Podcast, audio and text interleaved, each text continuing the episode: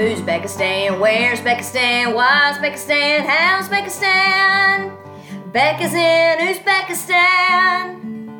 What's going good and what's going bad as she's live from Tashkent, Uzbekistan, in the heart of Central Asia. Asia, here we go in Central Asia. I just felt like singing it again as we are on episode 30 of Who's Becca Stan. Okay, thank you for coming along on this adventure. Okay, so what I am excited about is museums.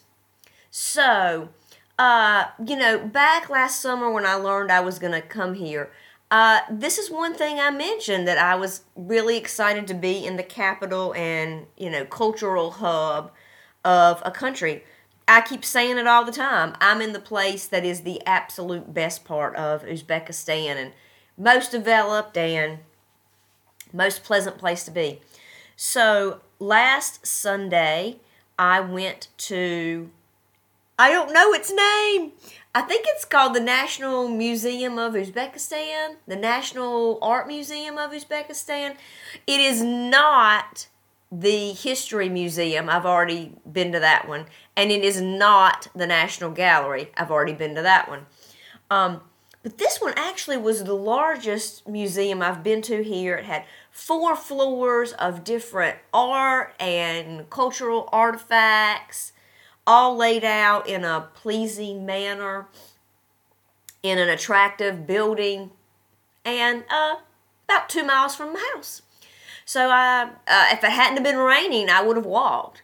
So yeah, that was just it was a great it was a great museum. Um, and then yesterday I went with a friend to the planetarium. There are two planetariums in Tashkent. Uh, we went to the one in Tashkent City Park, and she had been there with her school group before where they have like a wax museum and they have a thing where you're like in some roller coaster seats and you uh, kind of in a Disney style, you know, uh, movie presentation, IMAX type thing. You get a, a visual tour of Uzbekistan. She had already done those, so we didn't do those. What we did instead uh, was their planetary exhibit. And I don't know if it was in English because we were the only two people and they saw that we were English speakers.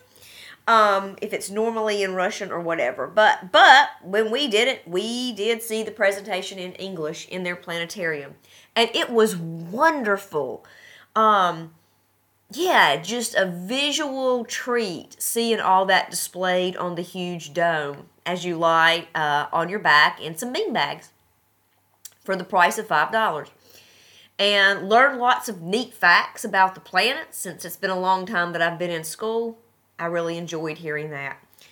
And in addition to having these type of events easily accessible to me, um, which is just a great treat for me, I'm excited that foreigners here, yeah, will are are keen to go. Um, last Sunday's museum trip, I think there were like maybe eight of us. And I've done some other big group museum outings and then, you know, went with a friend yesterday to the planetarium. So, yeah, that just warms my heart here that the foreigners are interested to do the cultural activities that are here, I mean, literally right at our fingertips.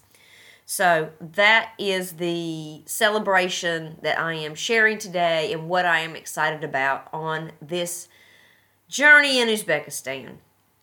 Moving on to what am I puzzled by? I'll be the first to tell you that teaching year seven and year eight is not my preferred age group.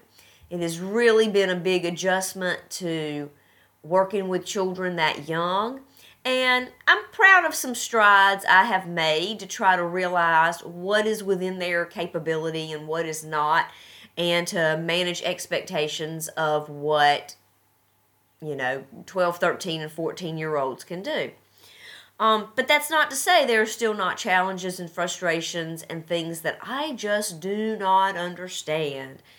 And I don't know if some of this is age. I don't know if some of this is culture. I don't know if some of this is class. I don't know.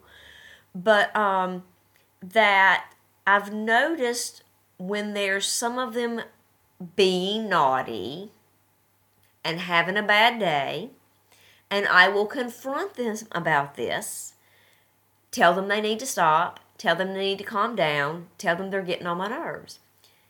It's absolutely like I am talking to a piece of furniture. They seem completely unaffected by the fact that their teacher is angry with them, even if I have explicitly said it. You know, um, I had two boys on Friday. I teach them two periods one for an enrichment period and one for their real English class and they were awful during the enrichment class. And I was explicitly clear to them why their behavior was inappropriate. They were uh, late for class because they had gone to the cafeteria to buy a tea and then just proceeded to uh, act very inappropriately. And I said, okay, after our class is the 20 minute break, and then you need to come back for your English class and get yourself together and they both came in late. And with no shame, no apology, no inclination that 20 minutes previous I had just lit them up. No change in behavior. So I'm just puzzled why students that I'm currently working with are so unaffected of the teacher being angry with them when they are acting inappropriately. It's almost like they get off on it, or it's just noise they tune out. And if it is so ineffective to get their attention and get a change in their behavior, what would be other strategies? So that is what I am puzzled by today. I'm just imagining myself when I'm 13 years old and, you know, if the teacher said they were angry at me, I would have cried and been devastated. And I would have, you know, sat there as quietly as possible, knowing I was in trouble with the teacher. But these students absolutely do not function in that way. Okay. So that concludes what I am puzzled by. And how long do I plan to stay? Well, we're knocking on mid February. So got about th- uh, mid February, March, April, May. We've got about three and a half months less left in this school year, and we'll see what happens beyond that. It is my hope to be in Tashkent next year, but we'll see what the employment opportunities are. So, in closing, I am excited by these wonderful cultural opportunities right at my fingertips and that the foreign community is interested to partake of them. And I am puzzled how to get a positive reaction out of 13 year old boys. And we'll see how long this journey lasts here in Tashkent, Uzbekistan, in the heart of Central Asia. I feel like singing the song today. Whoever you are, wherever you are, wherever you're listening, I'm glad you're out there and happy to hear from you in whatever way possible. Thank you very much for listening.